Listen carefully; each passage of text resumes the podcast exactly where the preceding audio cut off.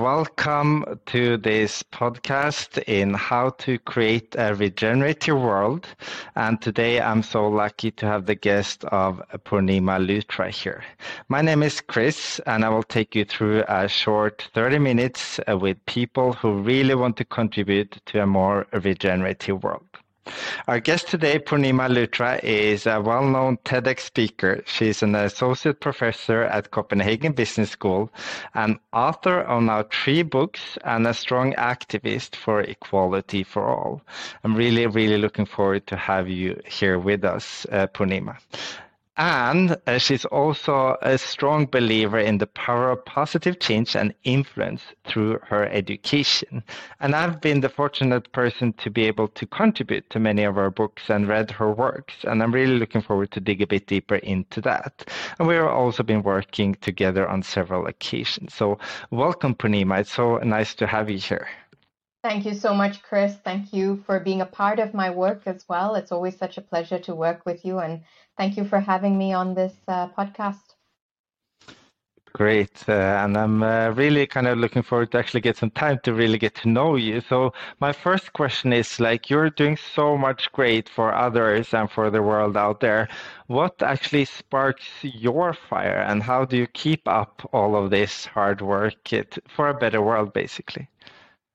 Oh, that's such a great question. And I've always been an educator at heart. Um, my mom and dad tell me that when I was a little girl, I would uh, teach my teddy bears and convince my little sister to sit in front of me and, and I would teach. I would teach whatever I knew, uh, whether it was writing or alphabets or ma- basic math.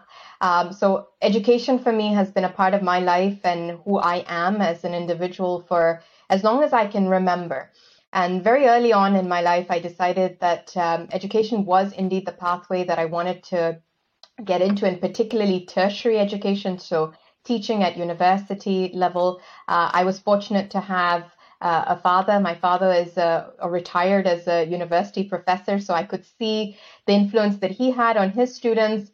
And so that really shaped who um, I am. My mom was also an educator, and so were other members within my family. So I, I grew up in a family of educators and really felt that uh, that was the pathway for me. Um, now, when it comes to education, uh, it wasn't just about transferring knowledge, right? And, and that's a very kind of traditional way of looking at education. But for me, it's really mm-hmm. about lighting the spark in people to look at things differently, uh, to open their minds. I get a real thrill and rush when I see people having those aha moments, you know, when they suddenly realize, oh gosh, I hadn't thought of this before, or this is something new for me. Um, so whether I'm doing, uh, you know, my classes at university at CBS um, with uh, undergraduate students or master's students or even executive level, uh, or if I'm in a workshop with leaders in companies or boards um, or employees, uh, it's the same because at the end of the day, education is really about a two-way dialogue between uh, workshop participants, students in a lecture theater, and me as an instructor, as a facilitator. So I see myself more as that facilitator of knowledge, um, that we're exchanging and co-creating this knowledge. Uh, but it's really, I'm hoping that through my work, I'm able to inspire people to look at the world differently, to look at themselves differently, to form new connections in their brain. Um, and that's really what really drives me. But but you're right, this work is hard, especially in the space of diversity, equity, um, yeah. There are days when you come home and you want to, uh, you just want to sit for a moment and just have a cup of tea because it's been one of those days and um, and so there are tough moments, and there are moments where you want to bang your head against the wall because you feel like you've taken two steps forward and six steps back. So there are all of those days, but there are also in, in amazing mm. days when things go really well and people have so many aha moments in just a three hour workshop or even a one hour keynote. Um, and you know that the audience is engaged with you. I think that's what I love, and that's what I I think it really drives me. I get an adrenaline rush. You know, people get adrenaline rushes from different things. For me, it's that that when I connect with my audience and I see that they're engaged with me and there there's a lot of neurons firing off in their brain. Uh, oh, I love that feeling. I just know that they're they're they're thinking about things differently. They're questioning the way things have been done.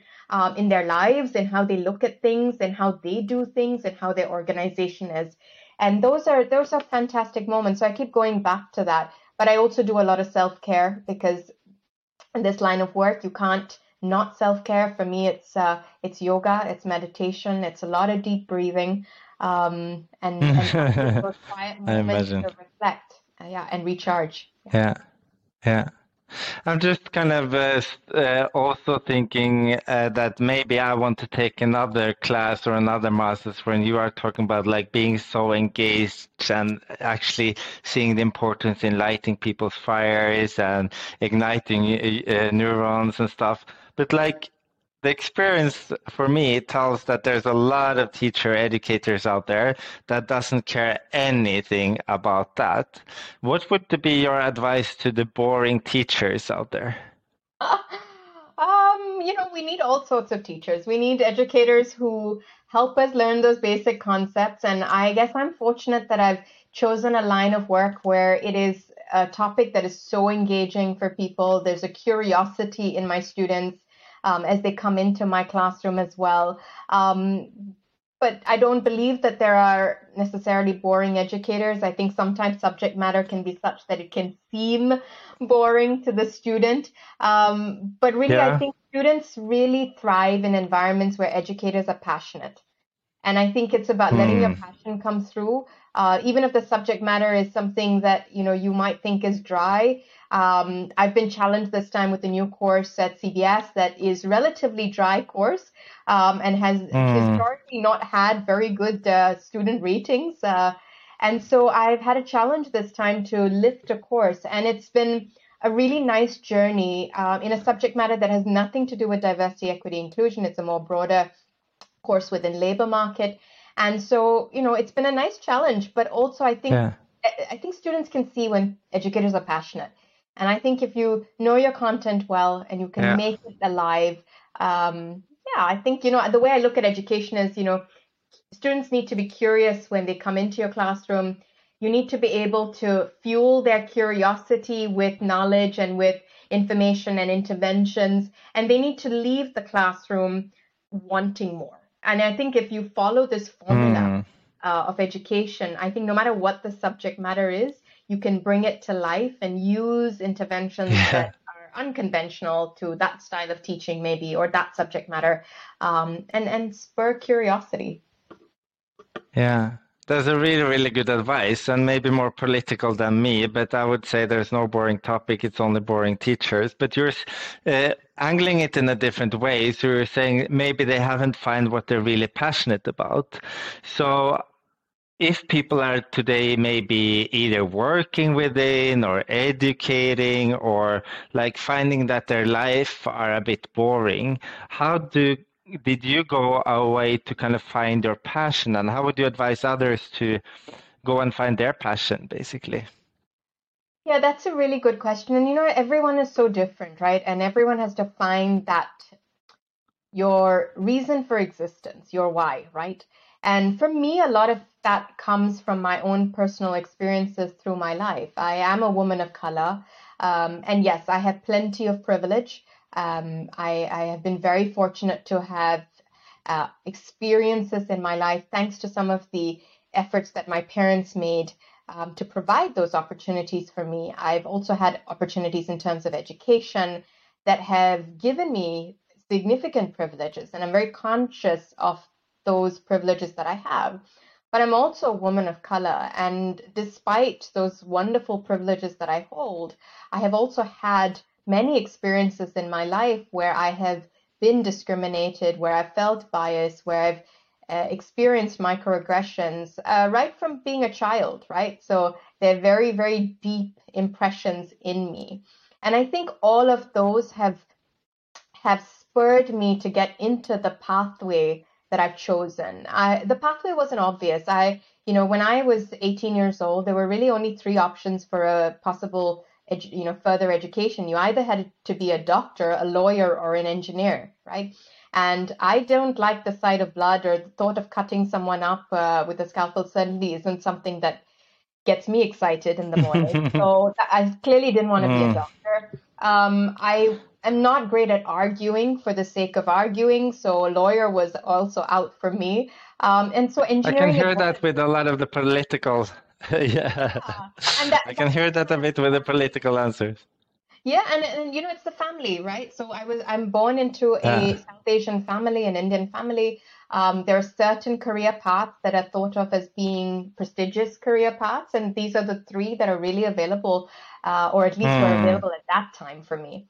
And of course, things mm. are looking hmm. different today. Um, but at that time, you know, when I was 18, th- those were the three pathways. And I was good at math, I yeah. was good at physics, so it made sense for me to do engineering. So, you know, to, to the listeners out there as well, you know, uh, my my pathway or my passion in DI work wasn't an obvious one and it didn't come from the get go. I have not always wanted to be in this. I actually wanted to study HR. I wanted to study, get into the business field, but that wasn't seen as a lucrative career, a prestigious career, or uh, an undergrad for an undergraduate degree. And so I went down the pathway of doing an engineering degree. I was possibly not very miserable, but miserable enough uh, during that time. but I was yeah. also one of maybe 15 women out of a cohort of about 300 students um, none of the hmm. instructors mm. looked like me. In every tutorial group, I was often the only woman. When we had to mm. solder things together or do something that was more hands on, I would have my male peers tell me that, oh, I'm sure you don't want to spoil your nails. Let me do it for you. Now, what they hadn't realized was that my dad, being who he was and is, he had taught me everything that I needed to know. I could solder better than them, but the gender biases that were there were that, oh, come on, she's a girl, she's a woman. Why on earth would she want to spoil her name solder, uh, her nails soldering? And so I experienced those biases mm. that actually, and I could not see any role models, right? When I looked at big companies at the time in, in you know, in the early 90s or yeah, mid 90s, you know, I couldn't see anyone around me who was who looked like me, who could be someone that I would aspire to be one day in a more technical uh, or in the STEM industries. I just couldn't see myself, mm. and so I, I put, mm. I, I, you know, I followed through with the four years, and but by the end of it, you know, um, I decided that you know this was not for me, and I think my parents saw that at that time. Um, and and you know I made my way towards pursuing a PhD eventually in in in more of the areas that I felt that I was I could connect with uh, much more deeply. Um, and that was really the pathway. So my pathway to this hasn't been a straight line path, and um, I, I, would my advice is for those who are seeking out their passion is um, explore, you know, learn, you know, go deeper, ask your questions to yourself about why you want to do what you want to do, uh, what is it hmm. that drives you, what are your values that are so important to you. Um, and I think that that really helps us all discover uh, that passion um, so that we can show up every day with that that drive. Right? Yeah. I like that, and uh, to me, you're kind of basically uh, um, uh, answering the question like Sorry, that's my Alexa that want to be a part of this conversation. uh, no, uh, you're basically addressing the question, what has life uh, taught you to give back, basically? And then you're addressing us talking a bit about post-traumatic stress. I One of the reasons why I speak in front of a lot of people today is that my uh, childhood teacher said to me, you're never going to be able to uh, stand in front of people and uh, speak because I was raised as a tomato. I was stuttering and I was just kind of reading the notes. But then there was like something in me that like, hell no, I'm going to actually prove you wrong. And then also the passion when it comes to diversity and inclusion has come from being discriminated as a gay person, uh, really being beaten up to the ground and with a concussion, like seeing firsthand how people can treat people because they're so different that I don't wish it on anybody else. But my question to you here is, do you think that in order to be able to be really passionate about something, you had need to kind of experience hardship within the same field or kind of thing. Do you think it's a prerequisite, basically, almost? I don't know if it is for all areas, um, but I do feel like within the diversity, equity, inclusion space, I think you have to you have to experience some degree of it to show up in a way that is truly empathetic to others. And you know, in this line of work, I mean, it depends. If you want to be an ally, you don't necessarily have to have gone through it. Um, right? So you want to show up as an ally, and everyone should for others, right? For anyone who's underrepresented, we all need to be allies. But if you want to be a DEI advocate, if you want to work within this space, I think to some extent you have to have gone through those experiences in a very, very deep way uh, where it touches you. Um, but you also have to have healed from those experiences because if you need to do this work, um, you need to have also gone through that process of healing from it, without which it can be quite raw and sometimes triggering when you're up on stage or when you're engaging with people. Someone can ask a question that can be so triggering to a personal experience that you've had, and it can be very emotional at that time. So you have to go through that process of healing first. Um, but I do believe that, mm. you hmm. know, I, I mean, I think we should all be DI advocates, right? And we should all be allies. And so this should be in no way a message that, oh, you need to have gone through something drastic to be able to do it. But if you have that experience and you're healed from it, use that learning to really really propel yeah. you to be able to empathize with with someone else's experience right? So chris your experience that you just narrated so so courageously to us is not an experience that i've had. I've been privileged to not be, have been in that situation. But at the same time the kind of experiences that i myself have had with discrimination give me the ability to at least imagine for a moment what that must feel like right? And I can't understand it fully because I am not you, and our identities, our intersectional identities are different. But because mm. I've hmm. gone through such experiences before, I can then show up with that level of empathy to listen, to humbly acknowledge, to have that curiosity to learn from you um, in a way that I don't think you necessarily can if you haven't had that. And it takes a lot more, right? It takes a lot more about from people who haven't necessarily had those experiences. So, how do we tap into? I, I actually believe that me, the vast majority of people actually have some experiences of bias or discrimination at some point in their life can tap into. They may Definitely. not be as severe as, as experiences yeah. of others, um, but we can tap into that to to get those emotions mm. of hmm. empathy uh, mm. to hmm. come out. Mm. And I think it's so important that it doesn't become a competition in severeness because to you it can still feel like if it's a small thing, it can feel a bit detrimental. And one sentence can be uh, equally bad as like a, a whole period of something. So I think it's, and what you say so beautifully, diversity and inclusion is about everyone.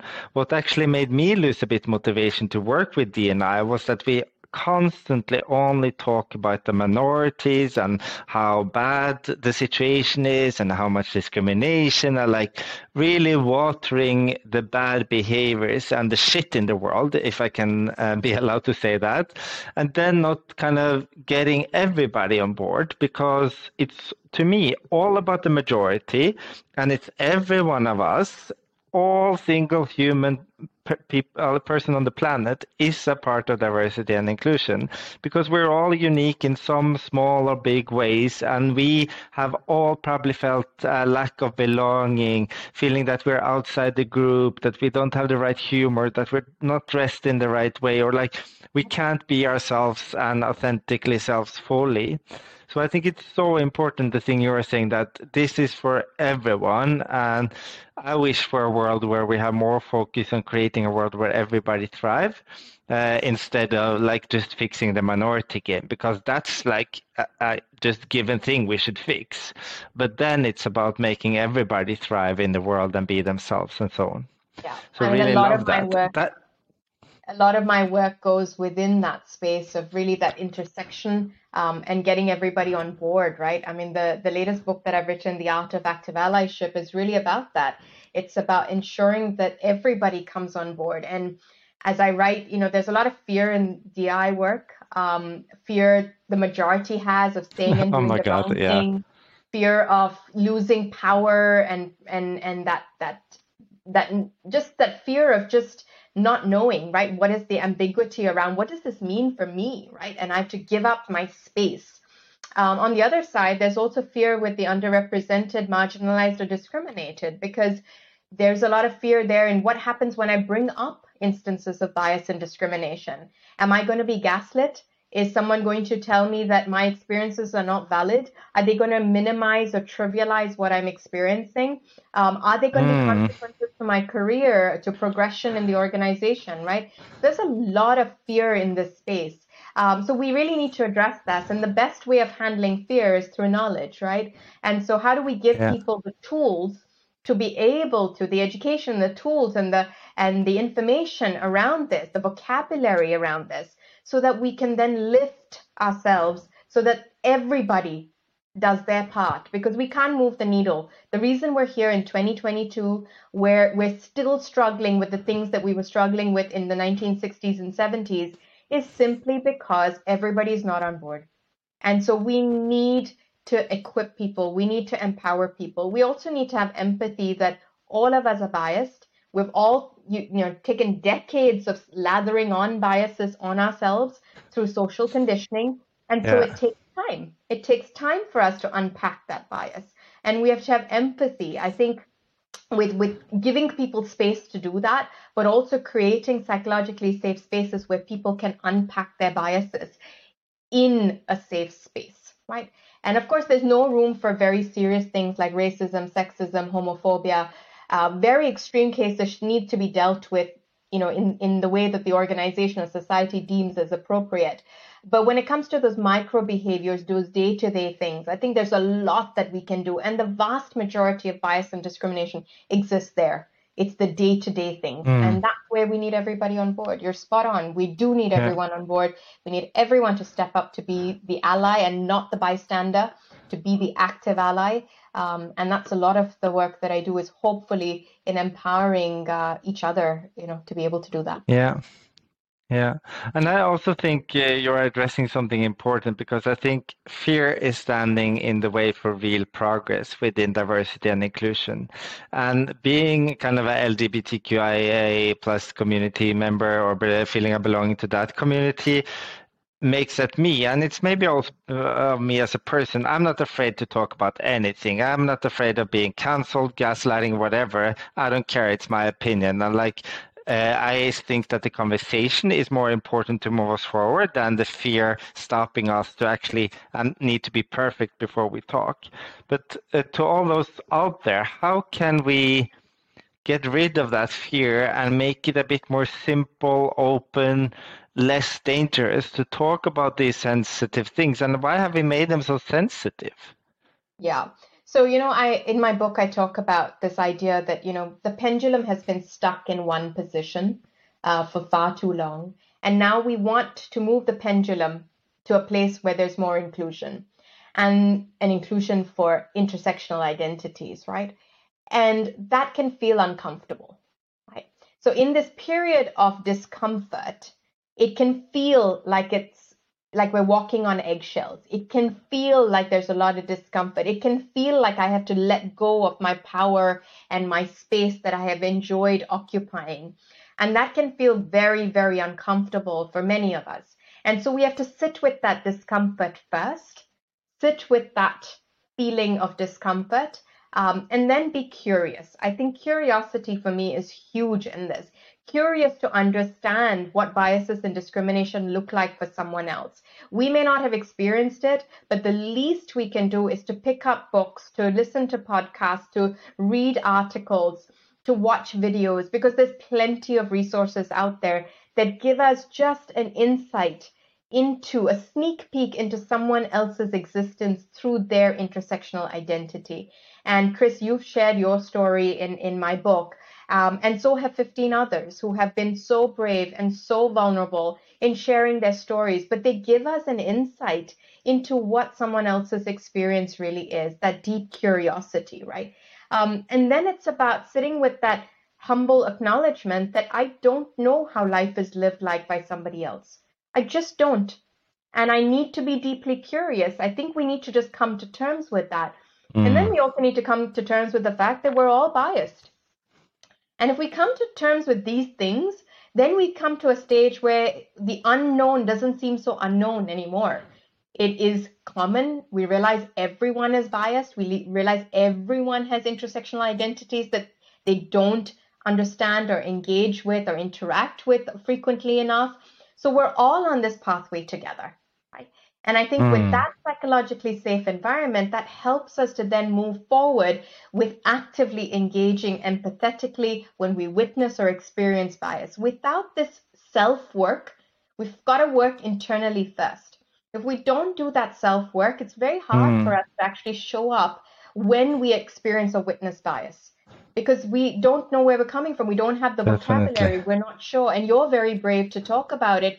But I can guarantee you that there's probably going to be hundreds of thousands, millions of people who are not comfortable having those conversations. So we have to do the mm. deep self work first.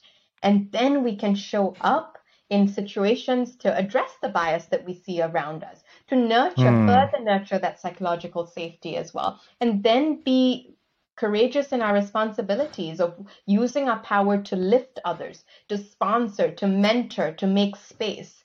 But it starts internally. It really, really does. Yeah. We've got to do a whole lot of work internally. That's why it's so hard. And my favorite question when I'm on kind of the big stages or uh, in conversations with the leadership teams or whatever, I usually just ask yourself one question. How does it look with your group of friends? How diverse are them? And start there. And I actually started just like posting a couple of years ago when I did that question to myself. And then I reached out to trans uh, people, for example, like anybody who's trans out there who want to become my friend and learn me to be a better ally. So it's kind of just taking one step and learning to get to know new people that you don't have in a group of friends from before. That is kind of an important first step uh, as connected to what you're saying. But then I wanted to ask you a couple of uh, quick questions in the end here. What's the most exciting things that you are doing right now? Super excited about my new book uh, that's just come out, The Art of Active Allyship, which Chris, you're yeah. So this is um, super, super exciting. Uh, your copy is uh, is sitting right next to me, ready to be posted out, uh, hopefully tomorrow. Um, so it should be coming your way. And um, so I'm really excited about that. I've got the official launch in January, so I'm working towards that. I'm really looking forward to 2023 with getting the book out there in um, in larger ways. Um, so I'm I think that's going to be a big focus for me for 2023. I really mm, worked with companies, definitely. Um, you know, to be able to really you know get get this content out there. Um, I've also just signed with a publisher to write a book with a colleague of mine at CBS um, called Leading Through Bias. Bias exists everywhere. Mm. You can mm. imagine bias mm. as like, you know, you're walking down as a leader through a hallway of your organization, and bias is really everywhere. So, how do we empower leaders to be able to lead through bias? Uh, because it is indeed everywhere. So, how do we equip them with those skills and tools? So, I'm looking forward to that. So, I think the first half of the year will also be spent on writing oh. that manuscript, which is due in the in in Q2 uh, of next year. So those are some of the things I'm super excited about. Um, I'm also looking forward to a bit of a break in December uh, with my family, with my kids and my husband. Uh, to yeah. decompress and and switch off for a while. It's been an incredible year. 2022 has been so kind to me, um, and I'm so grateful for everyone who's in my life. Um, I, you know, I as I was mm. preparing the guest list and sending the guest list out for my launch event. Um, if you'd asked me eight years ago, before I moved to Copenhagen, what my friend circle looked like, um, I think it was relatively homogeneous uh, compared to what it is today with my network of people that I engage with mm. on a hmm. regular basis within my work, within work, uh, and my my friend circle as well. And so I'm hugely grateful for the opportunities that the universe has given me. You know, my dad has this. Uh, my parents, actually, both mom and dad, um, used to use this phrase: "expand, expand, expand." Um, and my dad always said that to us: expand your spheres of influence if, you, if you're here today, think about how you can expand it further. So I look forward to 2023 with continuing to expand my spheres of positive influence um, on on people, and yeah, I'm excited about mm. that. Cool. And when you inspire so many people, both as an associate professor, in your keynotes, through your books, who are the ones who inspires you? Oh, there's so many people. There's so many people. I think, you know, this particular book, The Art of Active Allyship, has actually, the inspiration lies with all my allies, people who have stood up for me, people who have been my voice when I didn't have a voice, uh, people who have sponsored me and lifted me without me even knowing about it. And there are plenty of such people in my life, and I'm hugely grateful for them. Mm. And so um, I have had the fortune of having people who have stuck their neck out for me. You know, uh, when other people thought I might be a risky hire, um, that they've they've really stood stood for me and and who and and really vouched for me. And so, you know, I am very lucky that that there's so many people who have been willing to do that, and those are really my inspiration. But I'm also inspired by um, Indra Nooyi, who was the CEO of PepsiCo for 13 years. She's a huge mm. role model of mine. Um, she comes from a similar South Asian background and understands the nuances and the complexities of a culture uh, that we are deeply embedded within. Um, and yet, she led an organization for a significant period of time, which can't have been easy. Um, and so I recently read her memoir um, in December last year. And so she's been a huge, I don't know her personally, uh, but she's been a huge part of my, of inspiring me um, yeah. to, to, do more, to, to want to take this up, but also to be strong, uh, to, to understand that there's, even through challenges, there's there are people out there who persevere so that others like me can have an opportunity. So I'm standing on the shoulders of these really big giants um, and trying to do my little, little, tiny little piece within my own spheres of yeah. influence and expand that. So I'm very grateful to all of them. Thank you. And a really good tip. I will uh, definitely check uh, her memoirs. Uh, I wanted to read that after you're kind of selling that uh, so brilliantly. The last question that I uh, ask everybody who is on the podcast is like, if there's going to be one thing or an advice to everybody who's listening, what do you believe is needed to create a more regenerative world? So a better world for all of us. Be an active ally. Step up Find out how you can do it and step up. The time is now. If we want to see change, each one of us needs to step up. So be the active ally. Thank you so much, and thank you for joining, Poornima. And I really look forward to read your book when that's uh, coming.